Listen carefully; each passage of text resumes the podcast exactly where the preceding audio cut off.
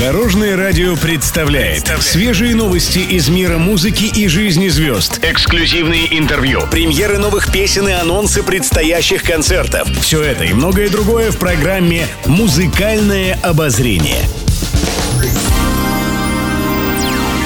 Добрый день. В студии Алена Арсентьева, и это программа «Музыкальное обозрение» на Дорожном радио. Интервью. Виктория Дайнека в беседе с журналистами рассказала, как поддерживает себя в форме. Певица отметила, что у нее есть ограничения в занятиях спортом, но недавно она открыла для себя пилатес. Он дает максимально мягкую нагрузку как раз на ту зону, которую мне нельзя напрягать. Но при этом вид спорта прекрасно работает со всеми мышцами тела и в целом мне очень нравится, так что буду с удовольствием и дальше им заниматься, поделилась Дайнека. Также Виктория рассказала об ограничениях в еде. Певица несколько лет назад врачи поставили непереносимость глютена. Глютен – это группа белков, которые входят в состав некоторых злаков. Поэтому исполнительница старается не есть пищу с содержанием этого компонента.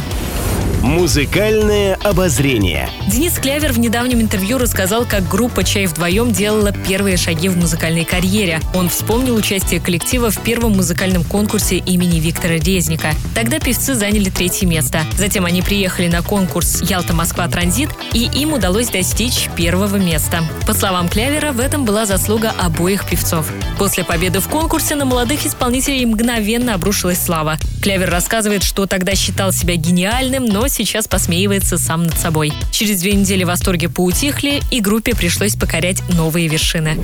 Еще больше интересных музыкальных новостей завтра в это же время на Дорожном радио. С вами была Алена Арсентьева. До новых встреч в эфире. Будьте в курсе всех музыкальных событий. Слушайте «Музыкальное обозрение» каждый день в 15.30 только на Дорожном радио.